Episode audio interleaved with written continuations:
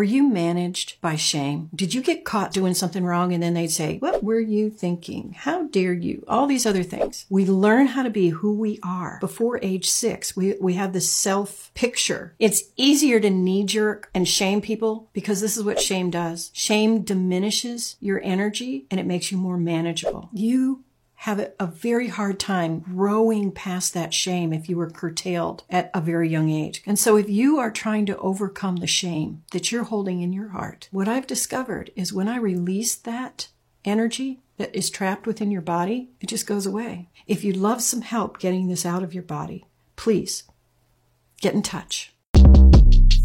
Shortcast Club